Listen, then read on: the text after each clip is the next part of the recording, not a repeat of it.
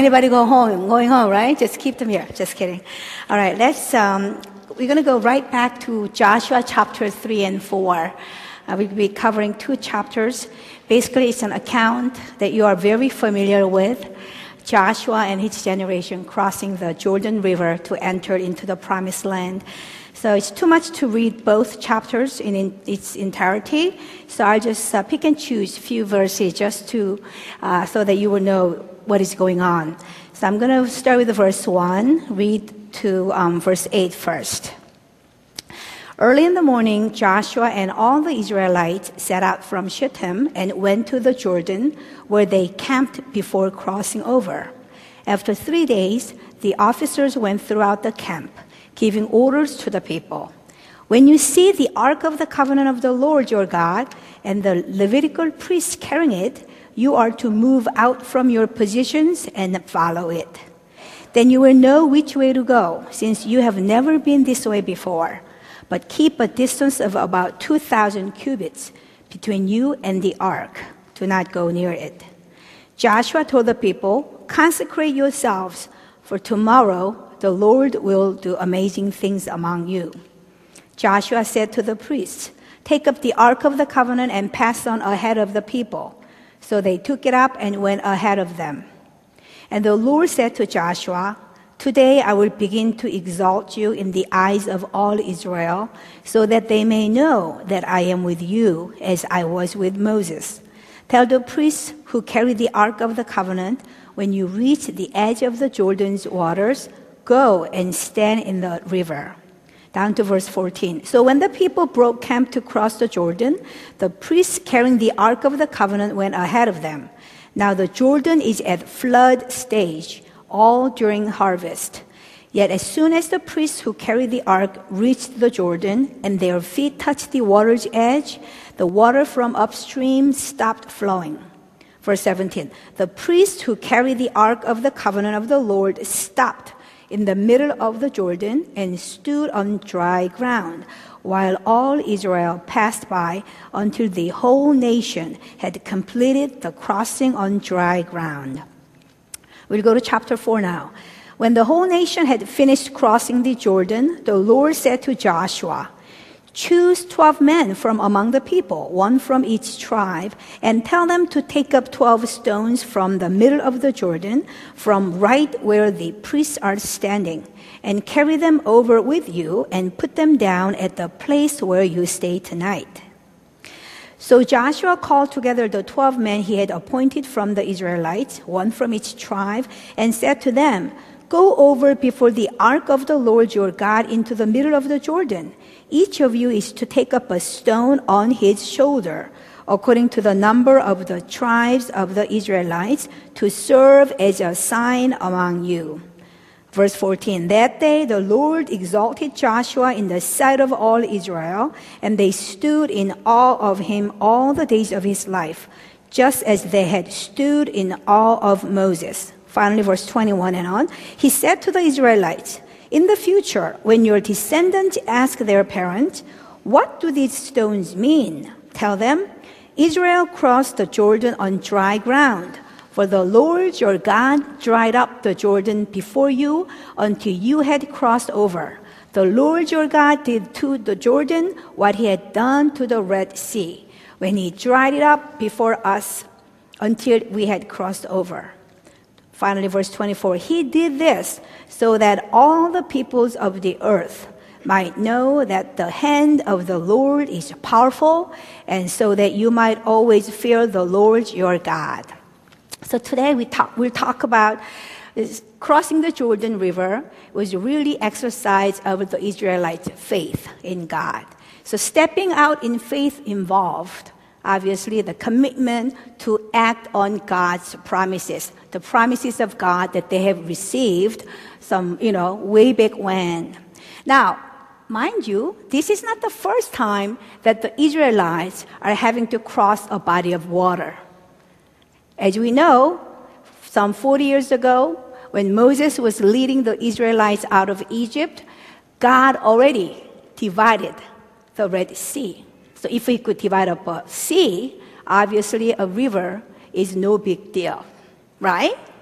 So, what is the big deal about this? God had done it before, and God is doing it again.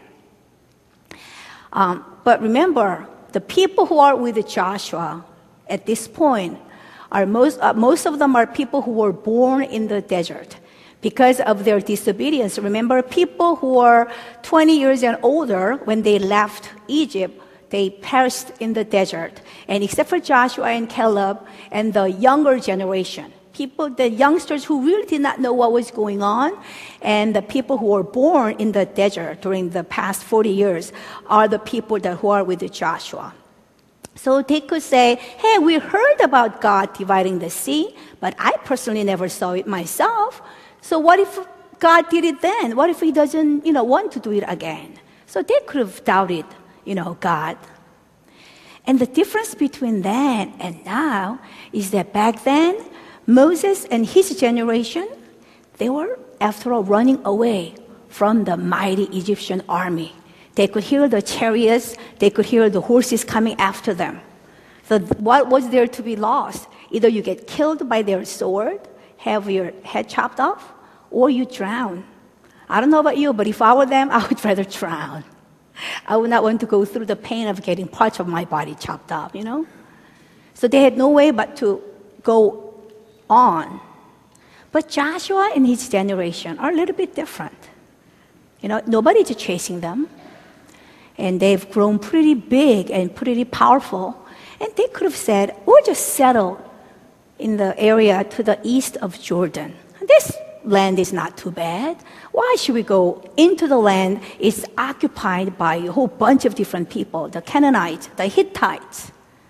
Why don't we just stay here and let them go on with their own lives? So it's not like they had to. They had the option to settle where they would face the least amount of opposition, where they would not have to risk anything. And you know, they say, it says, we just read that the Jordan River was at its flood stage.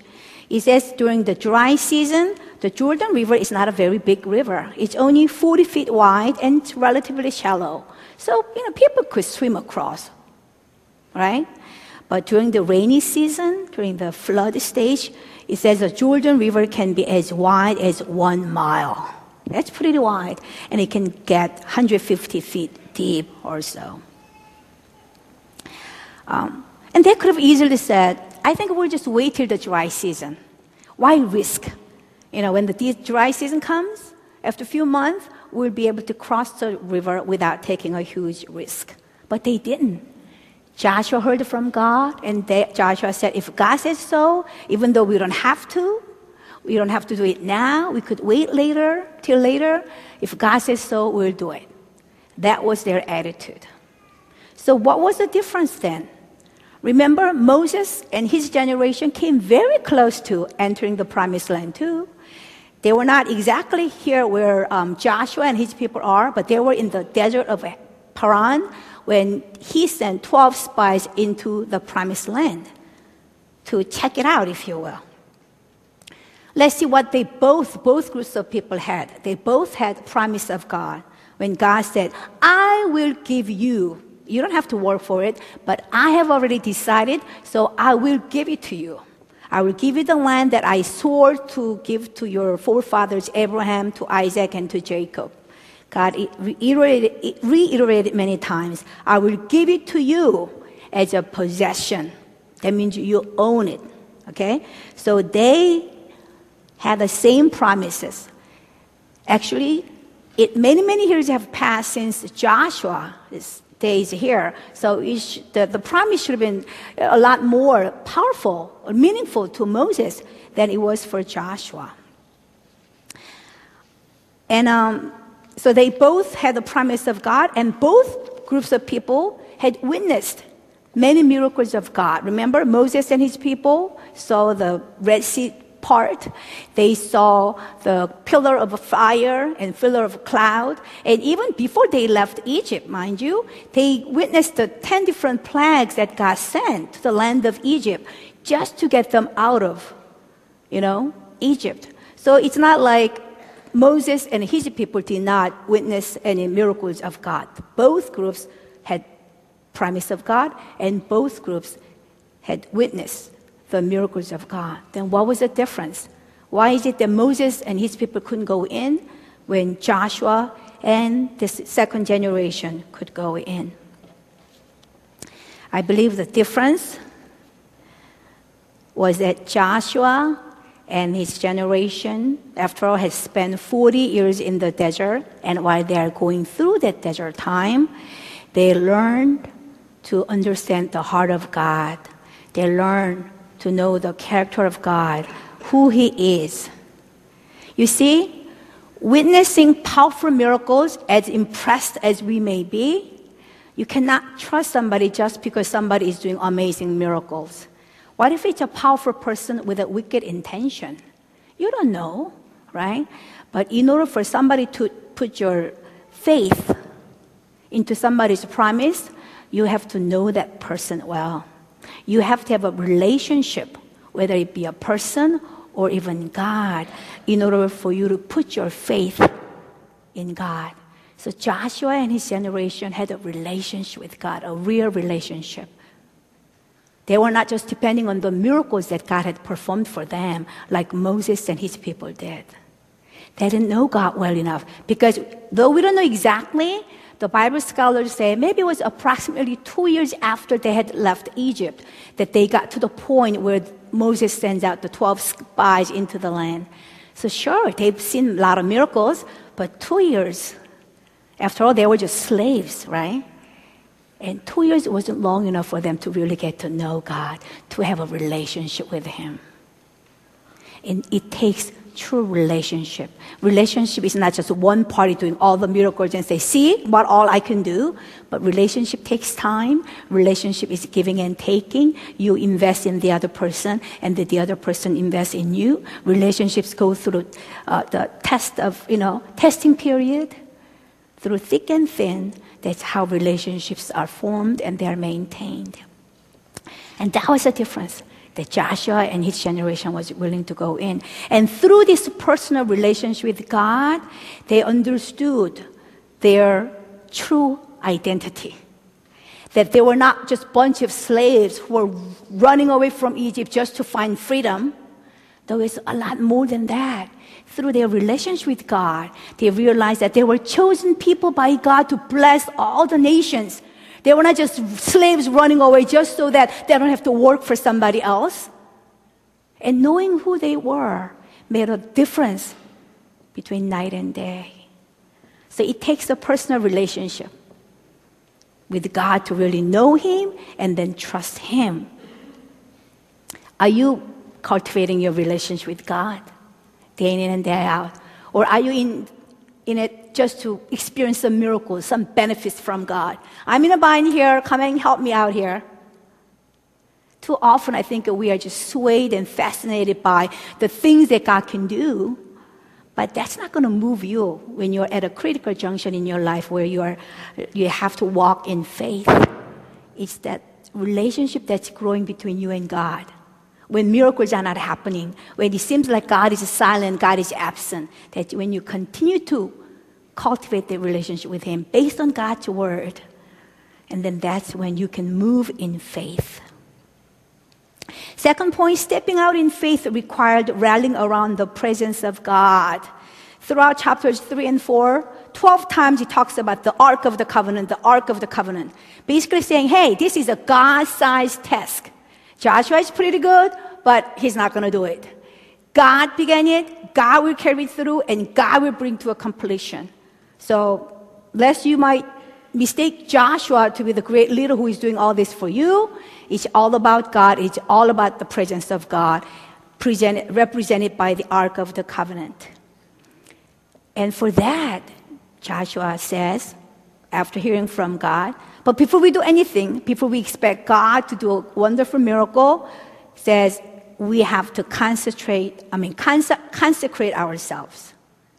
God says, consecrate yourself before me, for tomorrow I will do a great thing. When you hear the word consecrate, do you feel comfortable? I don't feel comfortable because it sounds like I have to be perfect that I should ever should never have any bad or evil thought crossing my mind. No, God knows us. God is not saying that we have to be perfect. No. That consecrating is, I think it's really, for me anyway, it's really realigning, realigning myself with God, realigning my heart, my passion, my you know, energy that has been so focused on the things of this world, pursuing after my wants and my desire, right? But truly, um, it's a spiritual cleansing in that, not that I can make myself perfect by cutting out certain activities or whatnot, but when I simply turn my focus onto God and see Him as who He is, that's what consecration is. Wholly giving myself to God. And um, consecration oftentimes involved ceremonial cleansing, in case you touch something unholy, a dead body or something, a diseased person abstaining from sexual relations, and repenting and confessing of your sins, asking God to search my heart, Lord. Is there anything that I haven't repented before you? And also it involved fasting at times. And not a very smart military strategy to fast before you are about to enter into the, the land that's occupied by these mighty people, right? But they did it because they understood well that the battle belonged to the Lord. And as such, the best ammunition that God could use, not that God really needs our help, but the best position, the, the, to position themselves in the best way they could position themselves is through their consecration. And um, that's the best position that guarantees God's maximum involvement in our lives. Remember Daniel? When Daniel and his friends were taken as captives to the land of Babylon, and they were given the food that was offered to the idol from king's table, he says in the Bible, Daniel resolved not to defile himself with the food that was offered to the idols. And what happened? He says in, in the end of chapter 1 that when king tested Daniel and his friends in all areas of knowledge, he was basically a walking encyclopedia okay? That he was ten, he was found ten times better than all the other young men of you know Babylon. Hey, consecration, it's awesome. That's where God shows up in your life, whether it's crossing the Jordan or it's, it's making a difference in the, in the world, in your areas of expertise. Consecration. Nothing beats consecration before God. God says, I am God. I don't need your help, but I want you to be consecrated so that when I do the things that I do, then people will know that it is I who's accomplished it. Your part in any of this is that you consecrate yourself, you humble yourself, and you look to me to be the source of all power and all authority. So, how are you consecrating yourself daily? Go to the Word of God and as God convicts us in the Word, we simply respond to God. It has to be a daily thing, daily cleansing. Because God can use weak vessels, God can use inadequate vessels.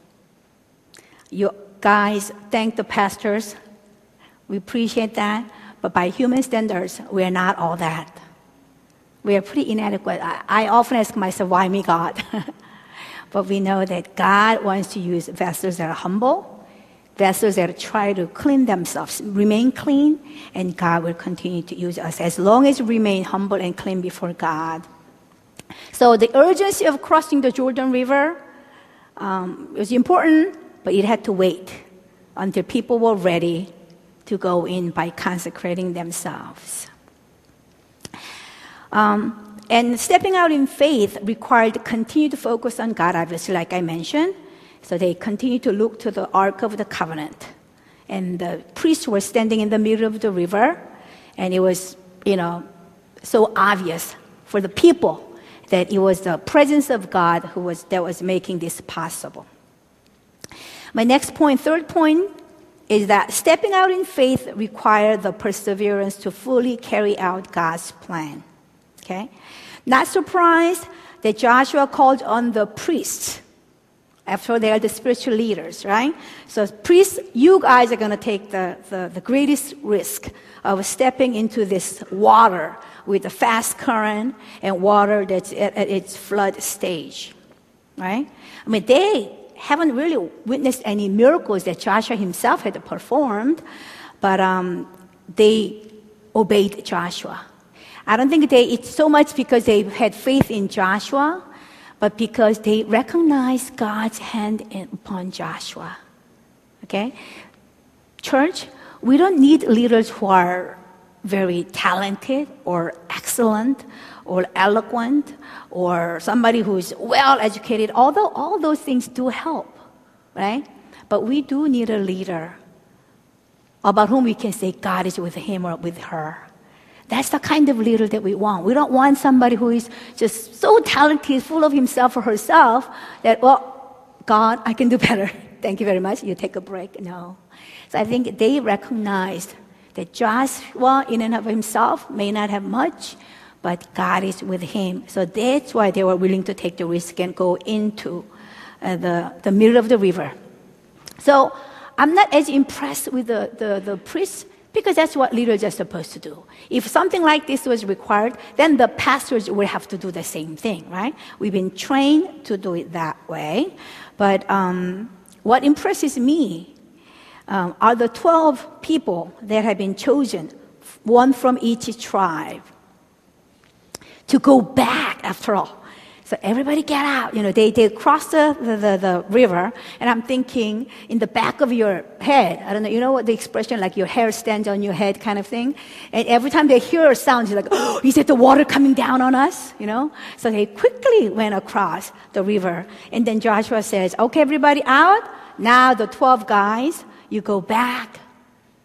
And you don't just go to the edge of the river and pick up just any stone, but he said you go all the way back to the middle where the Ark of the Covenant is uh, still being held up by um, the priests.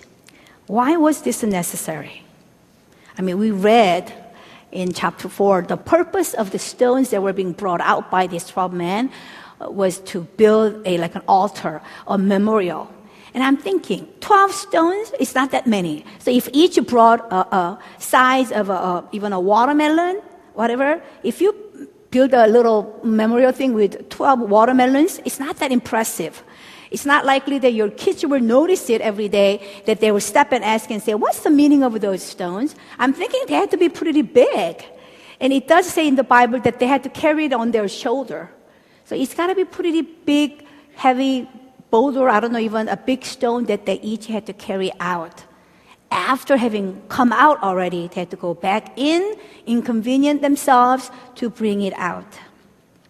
Why was this necessary? Of course, to teach the descendants, people coming after Joshua and his people, that this is what God had done. But I was thinking that, um, that, that God's goal and purpose in allowing us to go through certain experiences in life are very different from what we think are the, the goals or purpose. Because as far as Joshua and um, the Israelites are concerned, the matter at hand is that they, everybody crosses the Jordan River without any casualties, right? But I believe that God has something else in mind. God was building a team here. God is saying, I'm going to start team ministry with you, Joshua, and with your people. As great as Moses was, it was Moses and everybody else saying, I'm just a slave. I just want freedom. I was deprived of all my fun and fortune and happiness as a slave. So what is this in for me? Moses, you make it happen for me, was their attitude. But God realizes, it's not going to be like that anymore. Joshua, the priests are there with you. Yeah, they're the spiritual leaders, but I'm going to give you one from each tribe. Because they have walked the walk, because they are the ones who've carried the big stone on their shoulder. If the people of each tribe want to complain or rise up against Joshua or against God, guess what? It wouldn't be Joshua going around saying, It's okay. But it'll be those people who partook in the mission of crossing the river. And I believe that God was saying, Joshua, you don't have to do this alone. I heard that today there's a congregational meeting. I don't think it's a coincidence. God is going to be raising up more leaders from this congregation. And as great as Pastor Neil is, we all love him, nobody can do it alone. And God is saying, I'm going to add a few more stone carriers in this congregation so that they can help work with the leaders of this church. And they, it's not going to be top down. It's not going to be one strong leader running the show, one man show, and everybody just follow. I mean, it works in certain situations, but God is saying, I'm going to move beyond that, and I'm going to have a leader, but I'm going to have people rallying around him, carrying the stones, standing between the priests and the people. So that's what God had in mind by having them go back. And like I said, God was also thinking about us, people sitting in a church in Germantown, Maryland, thousands of years later, that through this memorial that's built, as people from one generation to next talk about how God has faithfully, you know, saved his people to go across the river and that entered into the promised land and conquered the land. You know, God already had us in mind in making sure that God's story is passed down from one generation to another. Because you know, we all forget. We forget so easily, especially the good things that God has done in our lives. We do not forget the things that where people have offended us or hurt us, but we are so, you know, we so easily forget the, the grace that God has extended to us. And we have to realize that God's story continues on even after we are gone from the face of the earth. So too often I think we are, it's all about me and myself and my family, but we're just a small piece of this big history of this, you know, human history that God is still writing as we speak. And what a privilege it is that we get to play a part in that history of God that God is still unfolding in front of our eyes. Um, and finally, God we read a couple times, it says, God exalted and used Joshua, not for Joshua's sake, as I mentioned earlier, but to accomplish his purpose. Uh, like I said earlier, they could have waited till the dry season and crossed the river in a more natural way. But because the promised land was not just to be entered, but it had to be conquered, God had to establish himself as the one who is leading the Israelites. In Deuteronomy chapter 8 1, God had already said to the previous generation, Be careful to follow every command I'm giving you today, so that you may live and increase and may enter and possess the land the Lord promised on oath to your ancestors. God knew the temptation to enter, but not possess. It's a pretty big land over here. It's nice. But they're over there. Why don't we just live happily ever after together? Why don't we coexist? What's the point of all the blood shed? But God says, no, no, no. Entering is one thing. Because you could wait till dry season, you can sneak in when they're not paying attention but to actually conquer the land, to actually possess the land, it's a whole different ballgame. And because God knew our tendency to want to settle and not fulfill the destiny, the purpose for which that God has called each one of us. Hey, after I'm going to heaven when I die, don't I? Am I not? I'm a Christian. I come to church on Sunday. Isn't that good enough? I entered the kingdom of God. I entered the family of God. But did God really call us just so that we'll be happy Christians? Knowing that we go to heaven? Hopefully our loved ones will go to heaven? Now that's entering. But when God called Abraham, God said, I'm calling you because I'm going to make you a blessing of the whole nations. And that promise of God. Why does God bless us, many of us? Just so that we are the lucky ones born or living in the United States of America in the 21st century when there are so many people suffering and dying. It would be so unfair. God blessed us. God allowed us to enter into His kingdom, His family, so that we ourselves can be a blessing to other people. But our temptation is to say, This is good. I entered. I want to settle here. That's why God says, Uh uh-uh, uh we got to build a memorial. It's hard work, but you're going to go back there and you're going to carry a stone. It looks like a waste of time, but I'm going to make sure that that's done so that you will remember every time you just want to settle and say, we didn't possess the whole land, but we possessed a pretty good portion of it. Can we stop, look back at the memorial and say, who brought you here? God did. And then we will go on and on and on. Now I want to address some of you I don't know, as I was preparing this message, I just felt like this is what um, some of you might be going through. Okay? Some of you might be saying that, why do things come so hard for me? Things seem to come really easy for some other people. Whether it be having a child, I just want health of my child, I just want my own health, I just want to have enough to provide for my family. I just want a decent job that would just pay the bills. I'm not asking a whole lot. I just want a normal life. Is that too much to ask God? I just want to cross the land and enter the promised land. You feel like you have to fight for everything. It just doesn't seem fair. What have I done to deserve this? But I feel like God is saying to some of us who feel that way, because I didn't call you just to enter the promised land. I have a land that I am giving to you, that I've already given to you, but you need to step out in faith and you need to conquer that. There are people that I am going to send you to so that you can be a blessing for them and then they can be saved through you.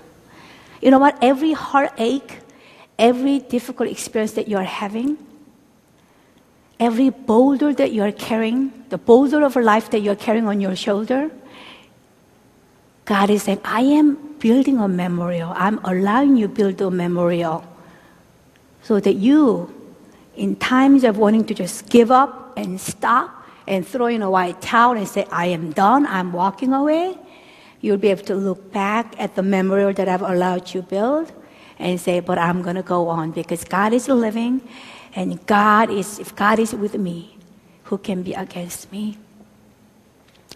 You are crossing your personal Jordan right now. And you're having to go back and bring those heavy stones. But there is a purpose. God has called each and every one of us to be a blessing. And God is in the process of doing that right now. He's stretching us and building us and molding us.